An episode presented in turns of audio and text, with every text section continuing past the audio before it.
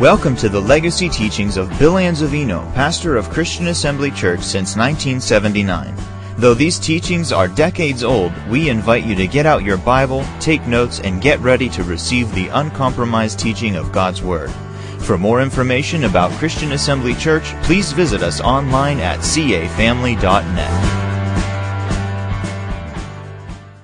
For your holy written word, it is a lamp unto my feet and a light to my path. Your words are life to me and health to all of my flesh. I have what your word says I have. I am what your word says I am. I can do what your word says I can do. Holy Spirit, anoint my ears to hear, my heart to receive, and my mind to be open to the knowledge of the truth that makes me free. Quicken me according to the word. Change me from glory to glory. And I boldly say, I will never ever be the same again. In Jesus' name, amen. James chapter 3, if you would please, the book of James in chapter 3.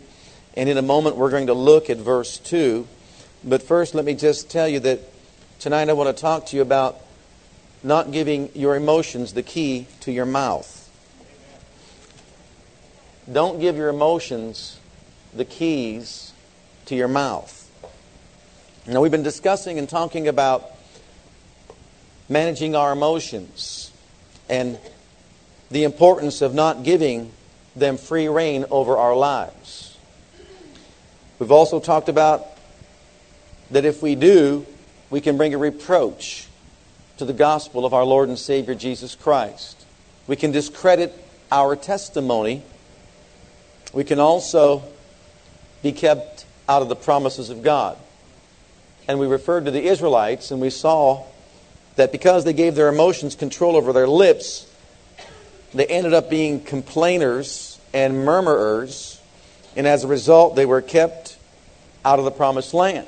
But not only were they kept out, but they also faced 40 years of living in an environment they detested.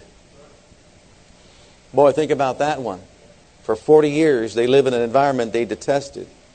Beloved, words are powerful, and giving our emotions the keys to our words or to our speech or to our lips is like giving a 13 year old boy the keys to a car.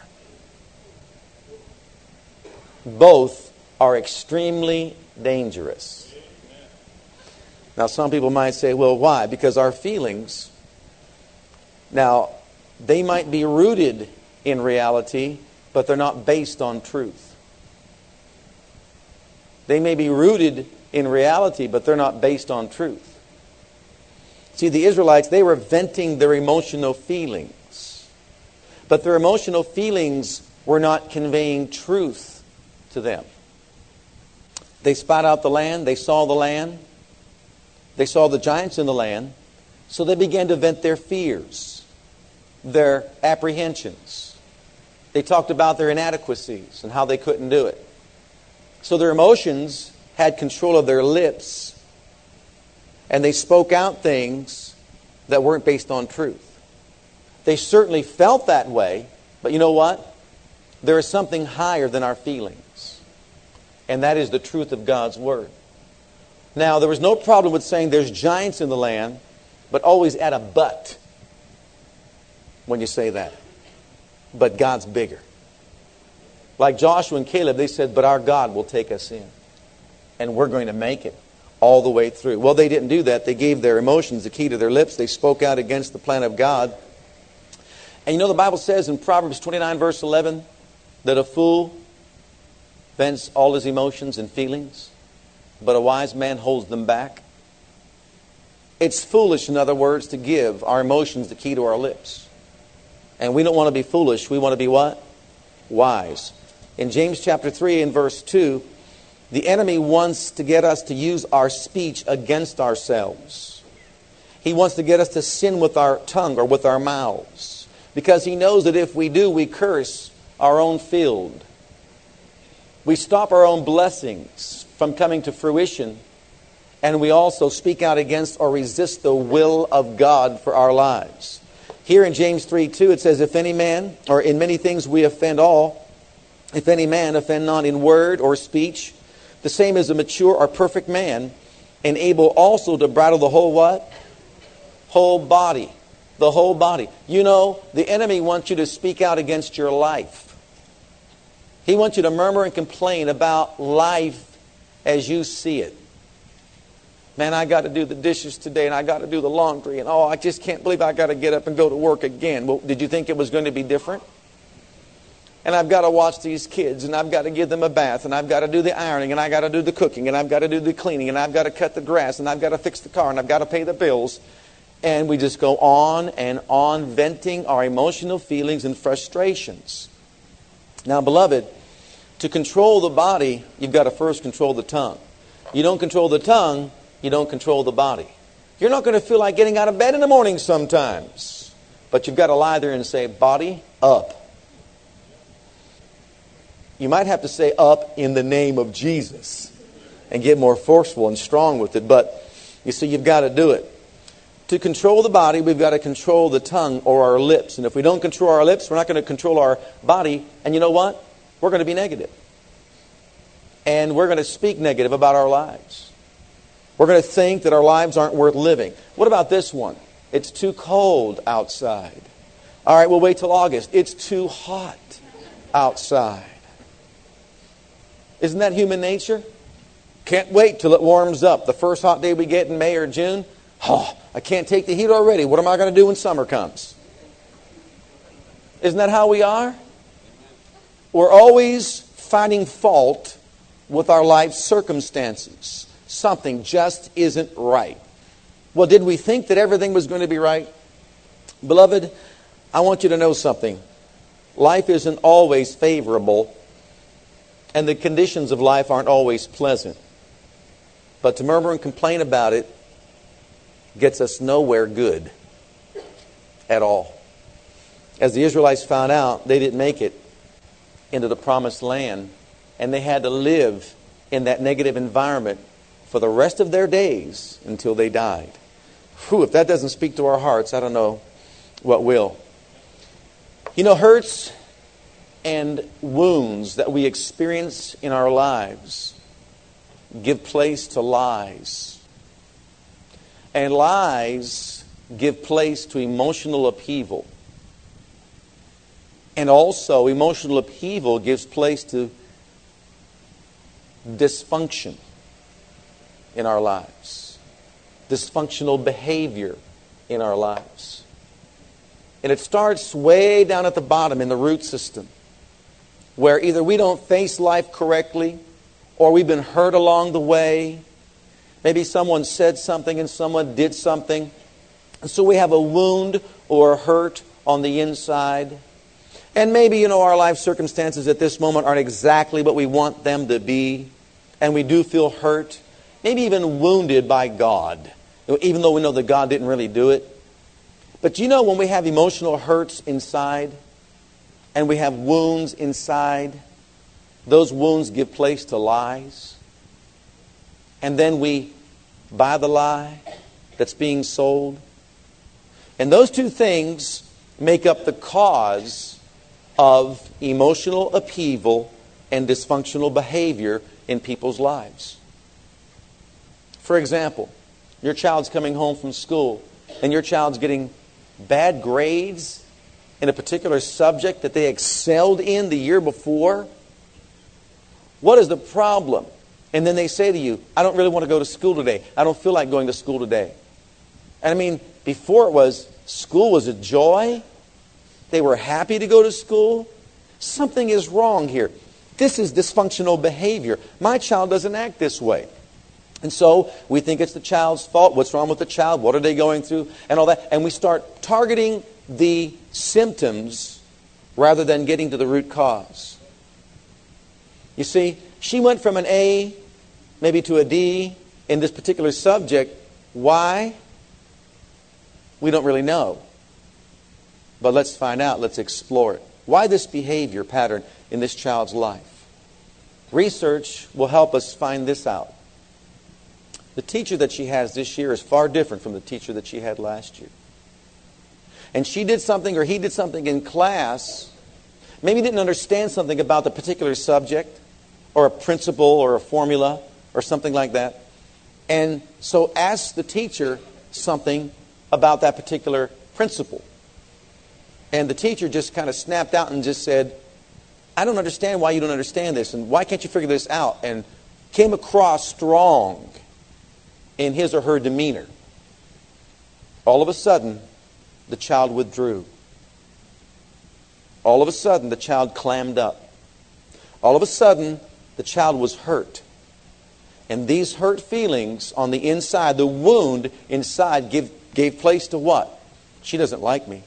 This teacher doesn't like me. And you know what? I can never ask another question ever again. Because if I do, I'll be humiliated in front of all these classmates. The lies begin. Next thing you know, there's emotional upheaval. All these thoughts are going through her mind. There's something wrong with me. There has to be something wrong with me. Why did this happen to me? And before you know it, the dysfunctional behavior Mom, I don't want to go to school today. I don't like going to school at all. You see where it began? It didn't begin with the dysfunctional behavior. It began when she was hurt. It began when she had a wound in her life. The wound gave birth to a lie. Those two make up the cause, which give birth to emotional upheavals and dysfunctional behavior. And she starts believing the lie and saying things and thinking things that are really possibly not true. Now, I'm not saying that a teacher can have a problem with the child. I mean, that could be true, but sometimes teachers are more forceful than others and come across in a different style of teaching. And maybe what works with one child doesn't work with another child. And so this child is just withdrawing and backing up and walking away and actually doesn't even feel like going to school anymore because the child has been hurt or wounded. And as we just said, it leads to dysfunctional behavior. Well, beloved, I want you to turn me to the book of Colossians, chapter 3, and I want us to know that none of us is exempt from experiencing emotional upheavals in our lives that lead to dysfunctional behaviors, especially in the body of Christ. And every single one of us, as far as God is concerned, is required, required by Him to deal with our emotional feelings and not allow them to control our lives and lead to dysfunctional behavior. We're supposed to have love in the body of Christ and unity in the body of Christ and fellowship in the body of Christ, one with another. And we're supposed to get to a place in the body of Christ where we look out for each other's needs. And we desire to help each other along life's path. In the book of Colossians, chapter 3, in verse 10, it says, And have put on the new man, which is renewed in knowledge after the image of him that created him. Notice and underline the new man. Putting on, he says, the new man. Then he goes on in verse 11 and says, Where there is neither Greek nor Jew, circumcision nor uncircumcision, barbarian, Scythian, bond nor free, but Christ is all and in all. In verse 10, he talks about the new man. In verse 11, he reveals to us that this new nature that we have on the inside is not leaning toward distinctions or differences that exist in people's lives. But in verse 10, let's first of all analyze the new man. You know, the new man, the new creature that we are on the inside is not negative. Because this new man is born of God. And we have the nature of God. You think the nature of God is negative? I don't think so. I think the nature of God is positive. Love, joy, peace, patience, kindness, goodness, meekness, temperance, faithfulness. Those are all characteristics of the life of God in the spirit of a man. And all those things are positive, and they produce positive things in a person's life. But now go on that verse 11. In that verse 11, it describes the condition of the new man in verse 10 and tells us that this new man in verse 10 makes no distinctions as far as the spirit is concerned. And when we look at people in the flesh, We shouldn't view people in the flesh and make distinctions because of the differences that exist between people in the flesh. For example, in Christ, he says, there is no Jew or Greek. We could say it this way In Christ, we're all one race of people. In Christ, there's neither black nor white. In Christ, there's neither Asian or Native American. See, there are distinctions in the flesh. We understand physical distinctions, language distinctions, social distinctions, cultural distinctions. We know they all exist. People from the South don't talk like people in the North. We know that. But then you have Pittsburghers. You know what a Pittsburgher talks like? Yuns. Where'd that, where'd that expression come from? Who coined that expression? Where yin's going? See, the South would say, where you all going? But we say, Pittsburghers say, where yins? What's a yuns? Where yins going? You talk about a combination of words all into one, yuns. But we understand the language, don't we? See, we know there are distinctions, we know there are differences, but in Christ, they don't exist. See, in Christ, we're neither black nor white. In Christ, it doesn't matter what language we speak. In Christ, our hair is neither straight nor kinky.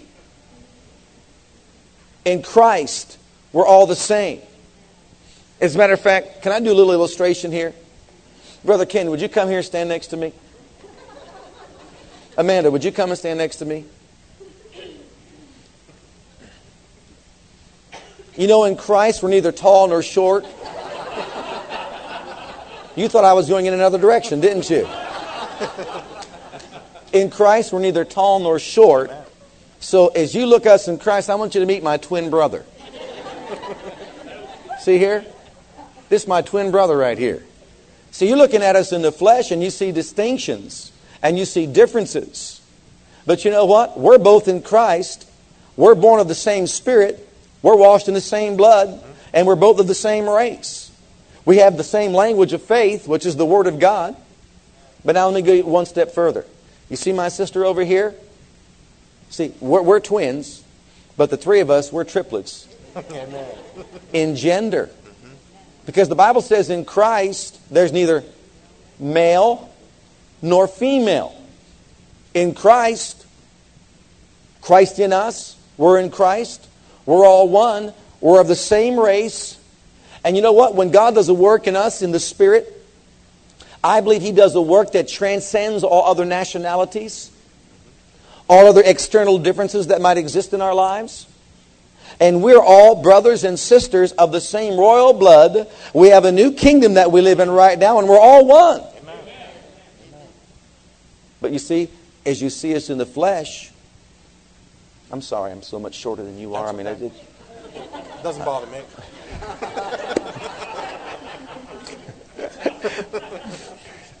One of these days I'm going to dunk on you.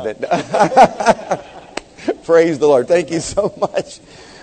See, the thing is, we look at people in the flesh and we really fail to bring into reality the idea that in the spirit, we're the same. We are one.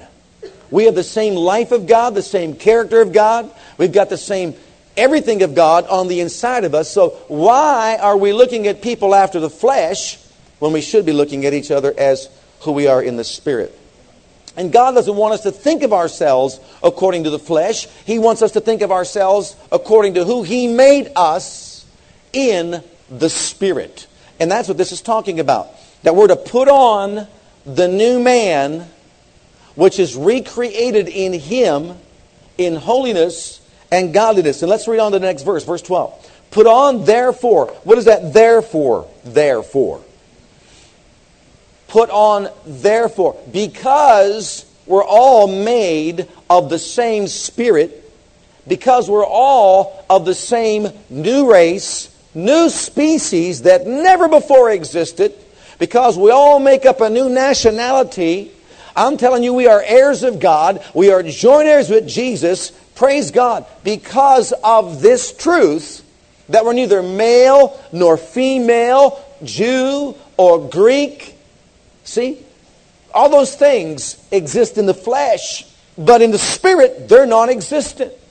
And they're a non issue whatsoever. Because of that, put on therefore as the elect of God, holy and beloved bowels of mercies, kindness, humbleness of mind, meekness, and everybody say this next word long suffering.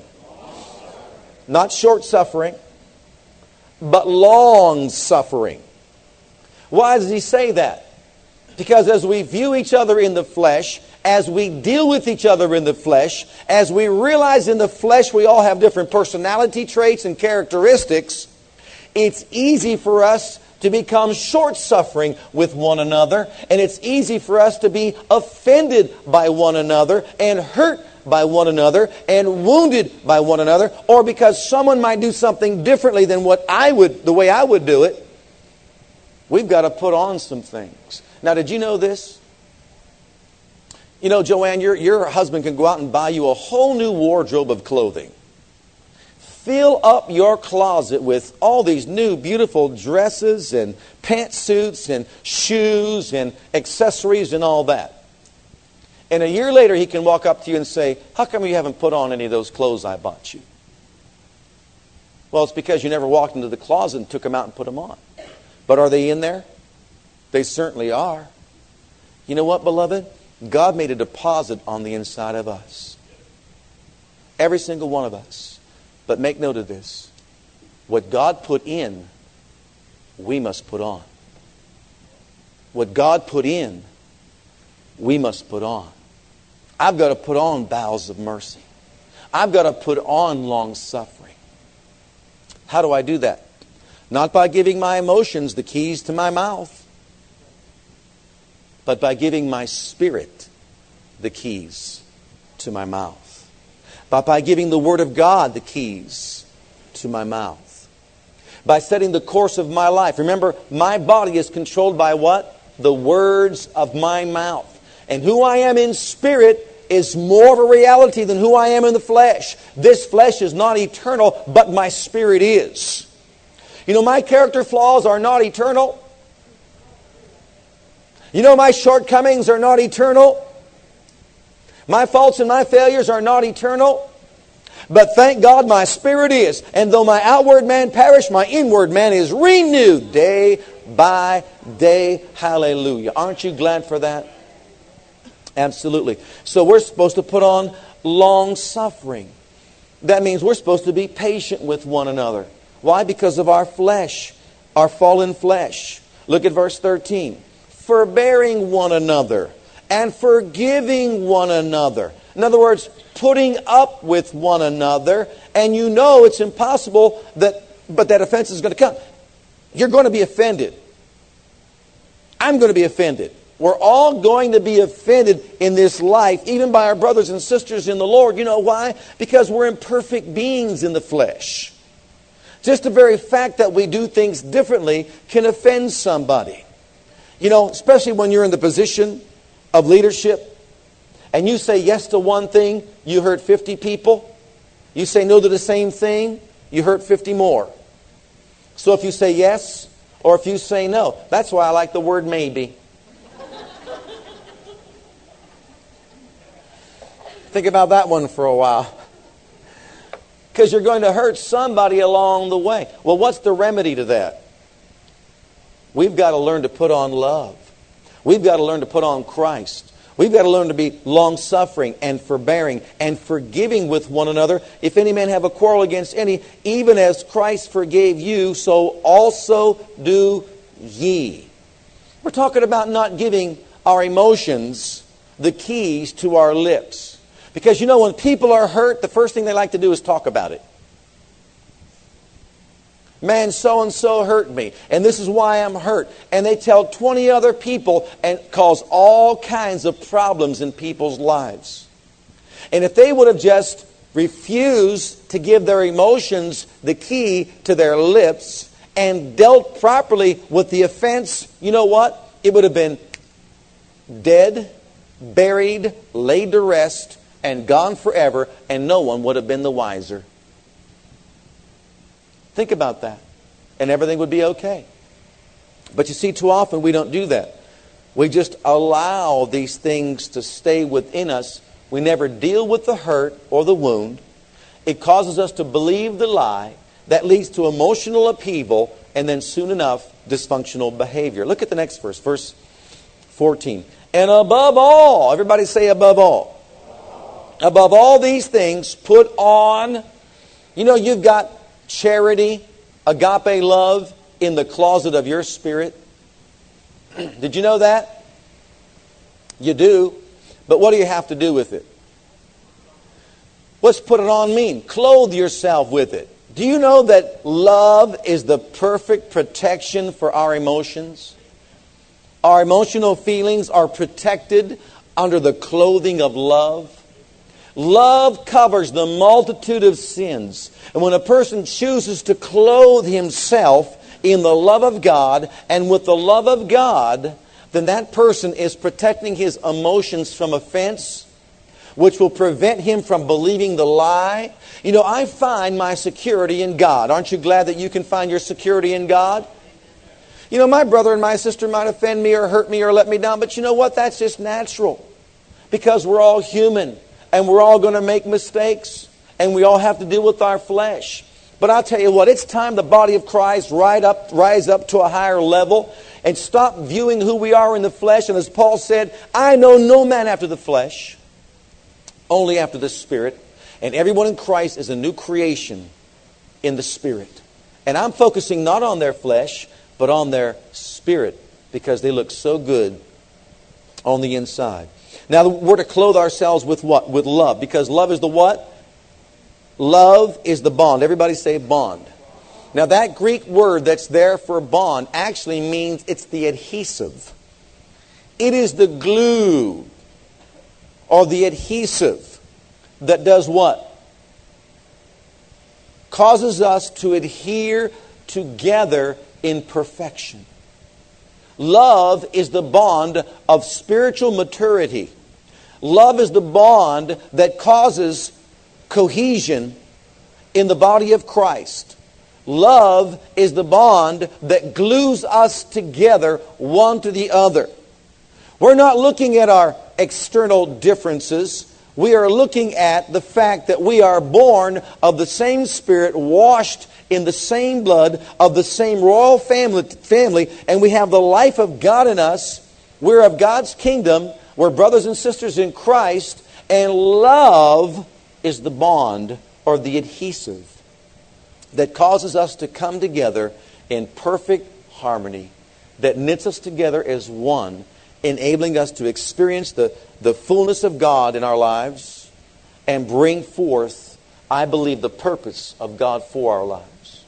And I believe it's God's de- desire that every body of Christ, every body where there's a bunch of believers like these here tonight, like all of you here tonight, would decide to put on love.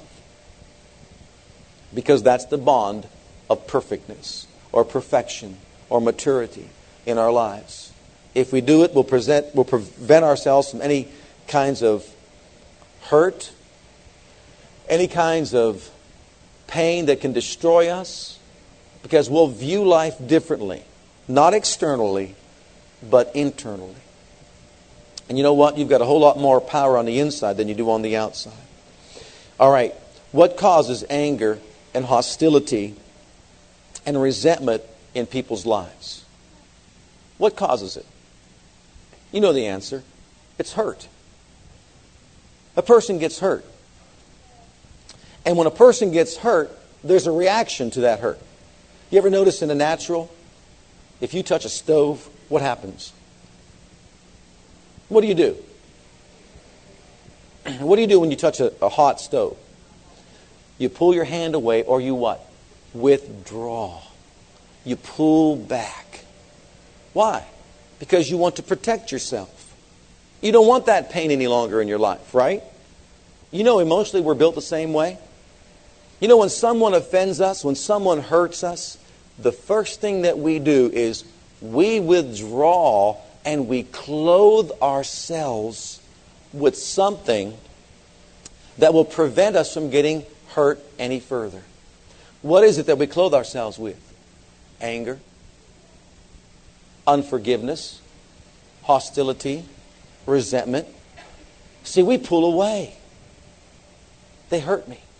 And you know the very first thing when we try to attack back, we do? We use our mouths.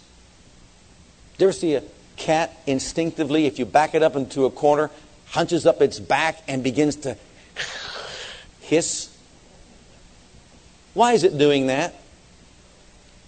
It wants to produce fear in the person that's attacking. See, it's like a built in device that God has placed within the animal kingdom. You see it in, in, in, all you know, animals.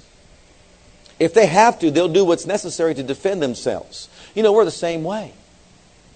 We all of a sudden start speaking out in a negative way, in a derogatory way if we've been hurt. Why? Because we don't want to be hurt. We want to attack and lash out so that we're not hurt any longer. Now we turn that thing around and we hurt the other person back. Or in the natural, we clothe ourselves with something called resentment or hostility or anger or unforgiveness. And we withdraw from people. And we want them to know, you know, we're hurt. And so we take a step back. Well, clothing ourselves with those things, beloved, I believe causes people to develop specific kinds of attitudes that are destructive. You know, it's just like a cancer that begins to grow in a person's life. You have that kind of attitude, hostile, and now you're an angry person, you're a negative person. Before long, you find fault with everybody that looks at you the wrong way. This person looked at me that way in church. And I know there was some motive behind it. There was something that they were trying to communicate to me in a negative sense. You know what? Before long, that thing grows and grows and grows. We're believing the lie. That person could have meant nothing by it. But because we're so negative, now we believe the lie. We give our emotions what? The keys to our lips. We start telling all kinds of people. So and so, I don't know about so and so. And we fault find. We criticize. We point out their flaws. We start spewing these things out of our mouths and saying these things and saying these things. And now we've got resentment. We've got hostility. We've got bitterness. And you know what's happening? Listen carefully. Our soulish man is covering up our spirit man. Our emotions are covering over the life of God that's in our spirit. And we're not clothing ourselves with love, we're clothing ourselves with hurt emotions, anger, bitterness, resentment, unforgiveness, hostility begin to clothe the person's life. And they get to a place where, as I said, everyone that they see, they think there's a problem. And they, they view their lives as such that everyone's out to get them. Everyone has a, you know, something against them or wants to destroy them. And the whole thing is manufactured in their minds, all because they expose themselves to bitterness, unforgiveness, or resentment. And they didn't deal with the emotional upheaval that was taking place within their own lives. God wants us to put on charity, which is the bond of perfection. God wants us to protect ourselves by walking in love. You know, the most important thing you can do to protect yourself from emotional hurt is to choose to walk in love. And by walking in love, as I said, love covers the multitude of sins. And when offenses come our way, rather than giving our emotions the keys to our lips and us saying all those things that are negative and destructive, we deal correctly with offenses that come our way. We get down to the root cause of the problem. Like the little girl we talked about in school, sitting down with the teacher and sitting down with the child, discovering why the child is hurt, and then not ignoring the hurt. You know, sometimes I think because we preach the message of faith, people think that we're talking about put a little word band aid over your hurt. Ignore it. Pretend like it doesn't really exist. And you know, the faith message doesn't preach that. As on the contrary, we tell people, you've got to deal with your emotions. If you've been hurt, you've got to confront the hurt. You've got to deal with it. You've got to apply the word then to your situation so that you can present your emotional feelings to God for what? For healing. God wants to heal us in our emotions. God wants to deliver us from our feelings. But we've got to do that as an act of our will. We have to evaluate our own lives. What about this? Anger is another thing that results in a person's life when they're hurt. They're angry because something didn't go their way. Have you ever walked around the house, if you're married out there, and you started either picking on your, your, your wife or your husband or your kids? And you found yourself irritable, short tempered, not long suffering, but short suffering. And you got to the place where you couldn't even stand yourself. Have you ever been there? And you said to yourself, why am I doing this? But it seems to be it's uncontrolled. You're just spewing out things and you're so frustrated. Changing a diaper is just like a monumental thing. So hard, so difficult to do because we're so frustrated. You see, beloved, anger is connected to something else. There is something underlying that is the problem, the cause of the problem. It may not be the fact that your wife didn't do something for you. You're upset about something else. Those are times we've got to get alone with God and we've got to say, Spirit of God, I give you access to my life. You know, what's going on inside me that I need to have revealed? Reveal to me what it is I haven't dealt with in my life that's causing me to be this way. And you might discover, you might find out that maybe what will surface in your life is, you know, your boss treated you horribly the other day, and you know what? You never dealt with that problem. Man, you brought that thing home. You took it out on your wife. You took it out on the kids. And they were not the problem. They weren't even a part of the problem. They were just the ones that you took everything out on.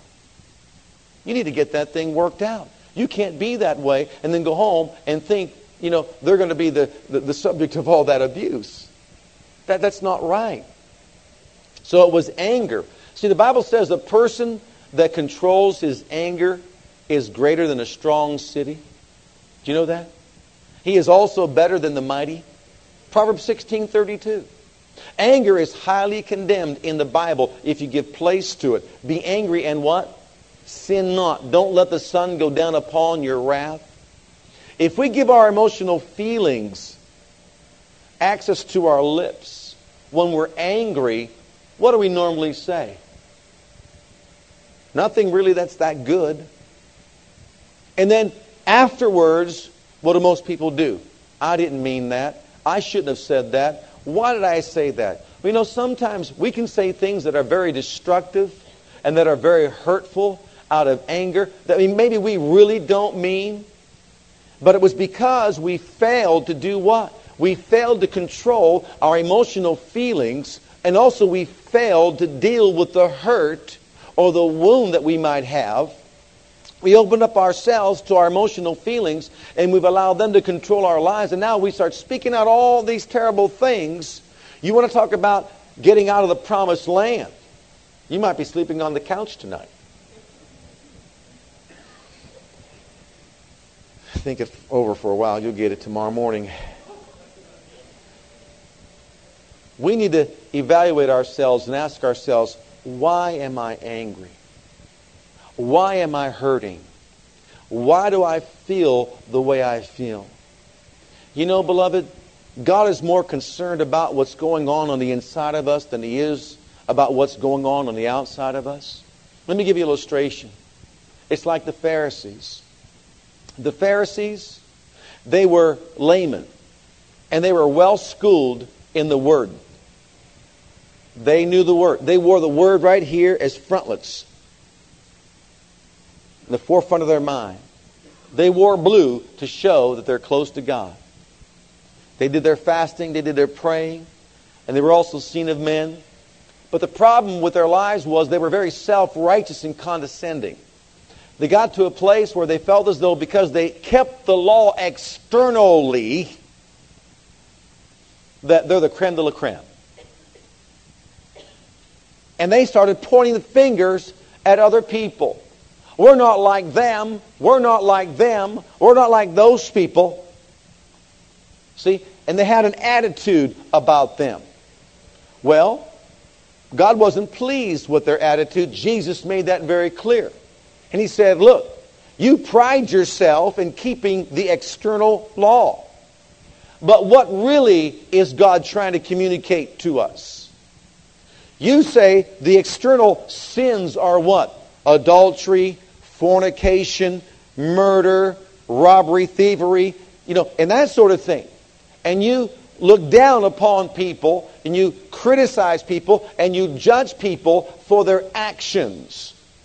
But here you are, you fast twice a week, you read the Word of God, you keep it before your mind, but yet you don't realize that, listen, outwardly, you're like a whited sepulchre. But inwardly, there's nothing but dead bones on the inside. And he called the Pharisees hypocrites. Why? Because externally they were keeping the letter of the law, but internally they were messed up human beings. And so Jesus said to them, In your law it is written, Thou shalt not commit adultery. But I say to you, if you look at a woman to lust after her, you have committed adultery. You know what?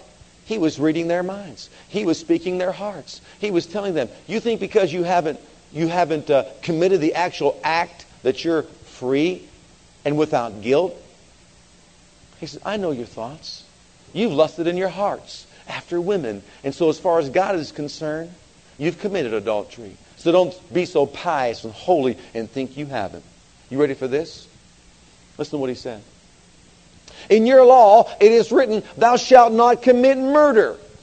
Thou shalt not kill. But if you have hatred in your heart for somebody, you have already murdered.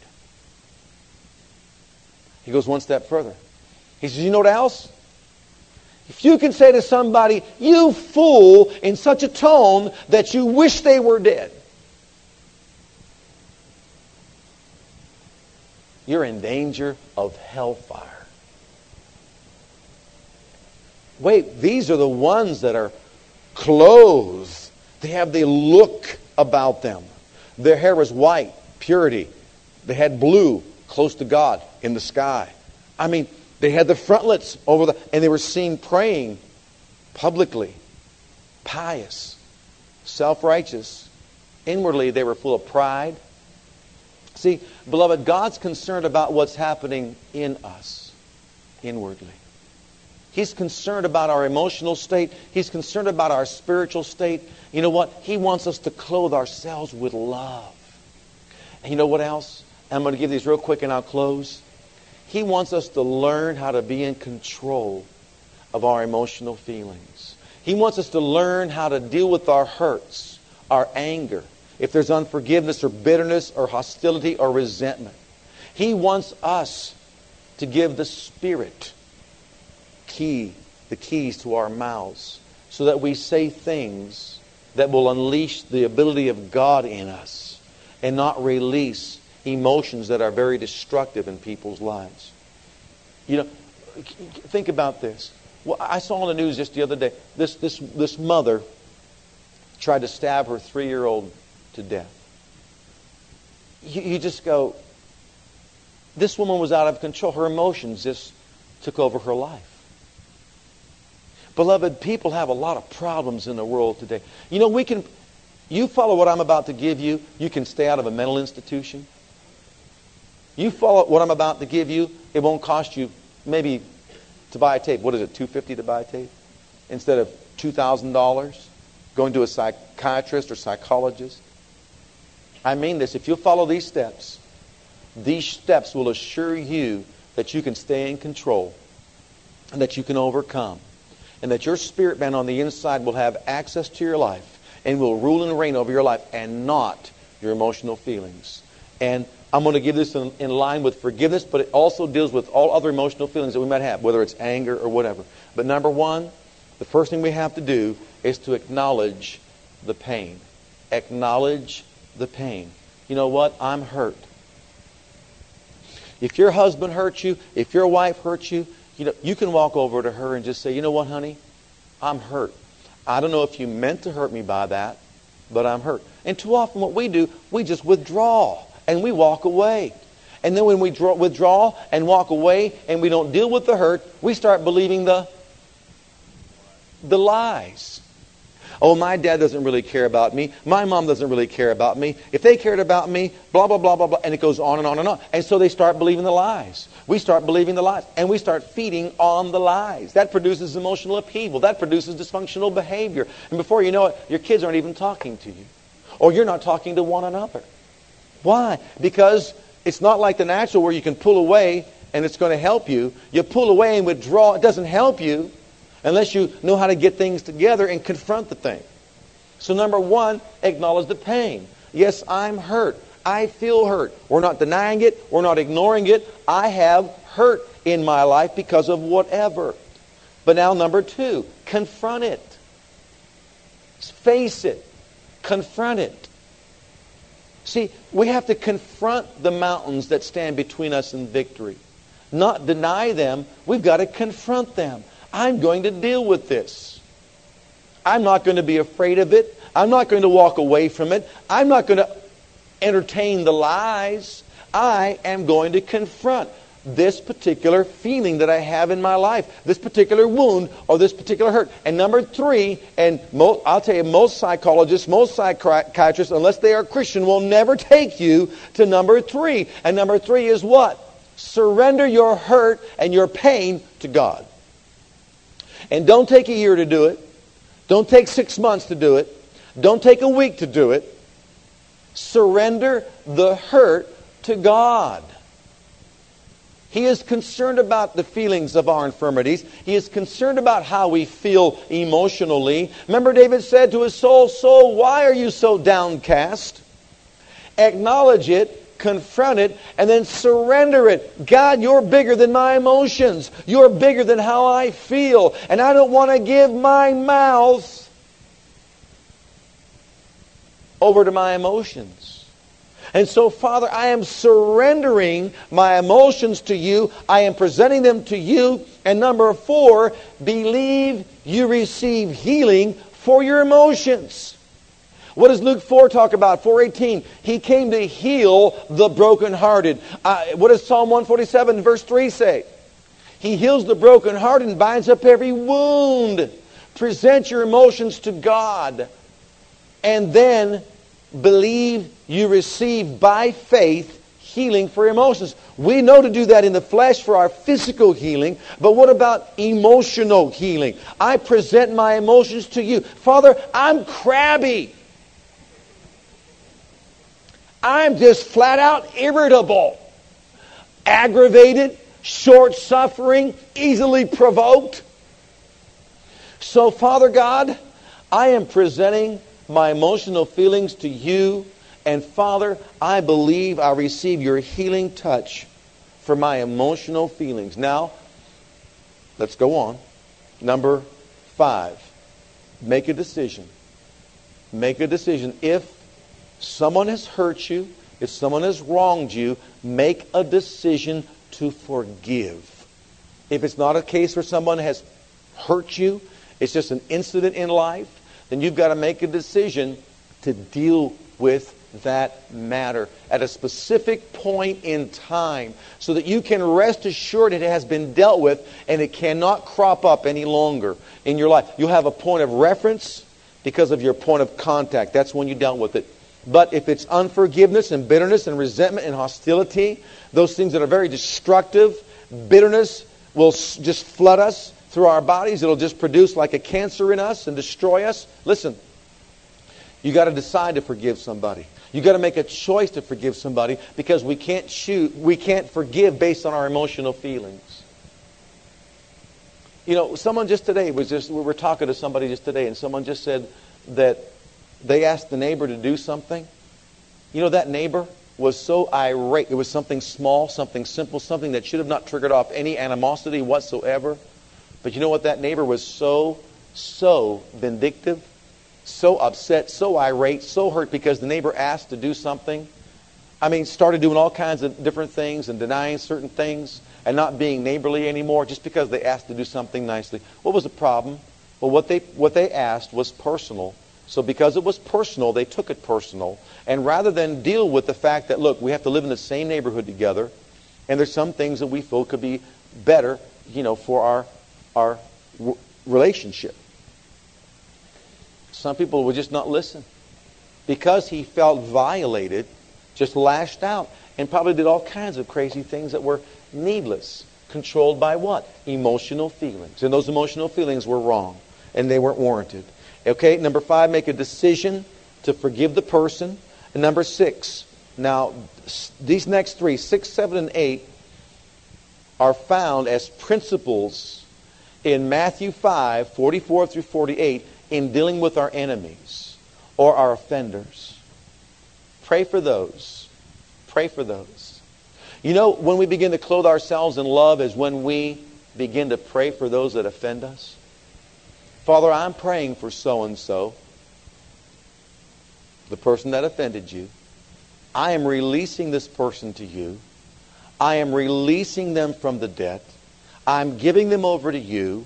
And Father, I pray for their success. I pray for their well being. I pray you will touch their hearts. I pray you'll do something in their lives that's positive, that is good. Whether it's send laborers across their path, give them the Word of God. I pray for this person or for these people or for whoever in the name of Jesus. Okay, what was the second thing he said? Do good to those that hate you. Do good to those. Bless those that curse you. Those three things. You pray for them. Six. Number seven, you bless them. Speak well of them. Now, I, now remember, there are certain situations that are different. I mean, if a person's been violated by somebody, raped by somebody, or something like that, you take that thing up with God. And you know that that's how you handle that kind of a situation. But I'm talking about, hey, did you realize that this person sat in my seat on Wednesday night? I had to walk around the church three times. I didn't even know if I wanted to come into church. They should know I sit there all the time. I think I'm just going to leave. Hey, you think that, I'll tell you what, small things like that create hurts and wounds, which give place to lies. All these lies begin to bombard our minds. All of a sudden, emotional upheaval. You go home and you just begin to spew out. I can't believe the audacity. Someone would take my seat in church. There I go to be built up and edified. There I go to really represent God well, and they're in my seat, and I can't do it.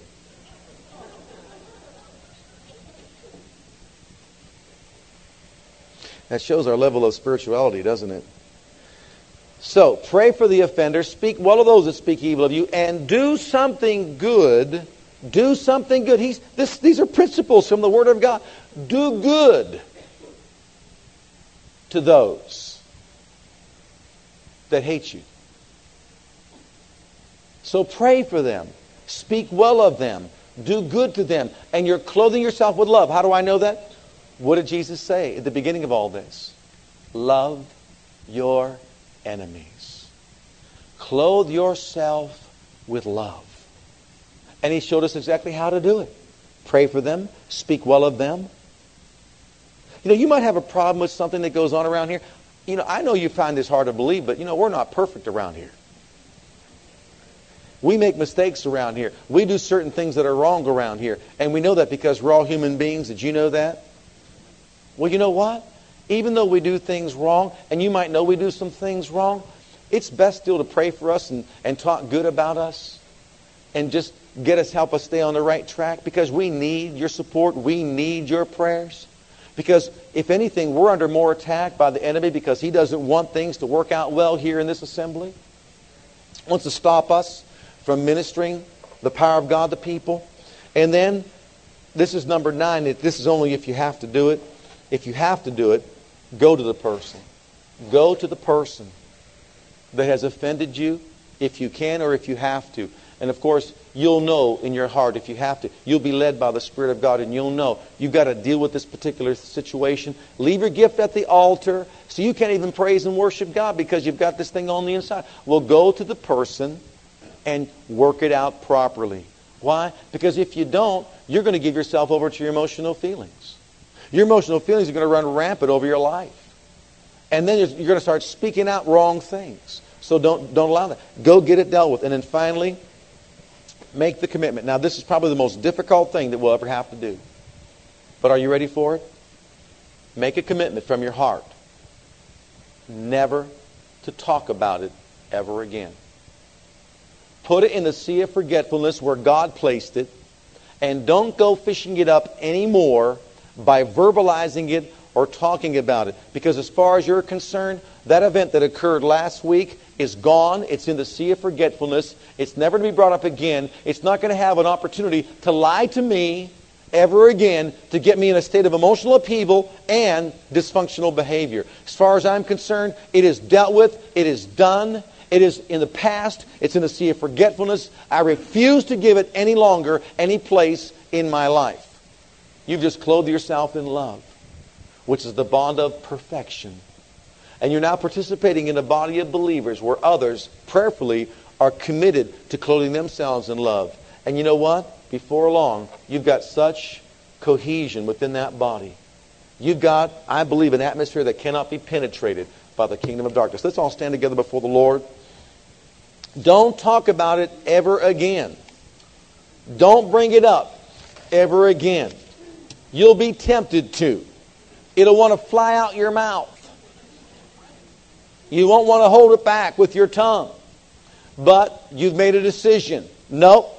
Thank God. How many of you are glad? Remember, he said, Forgive others as Christ has also forgiven you. Remember, he said that? How many of you are glad that your sins are in the sea of forgetfulness and God doesn't ever talk about them ever again?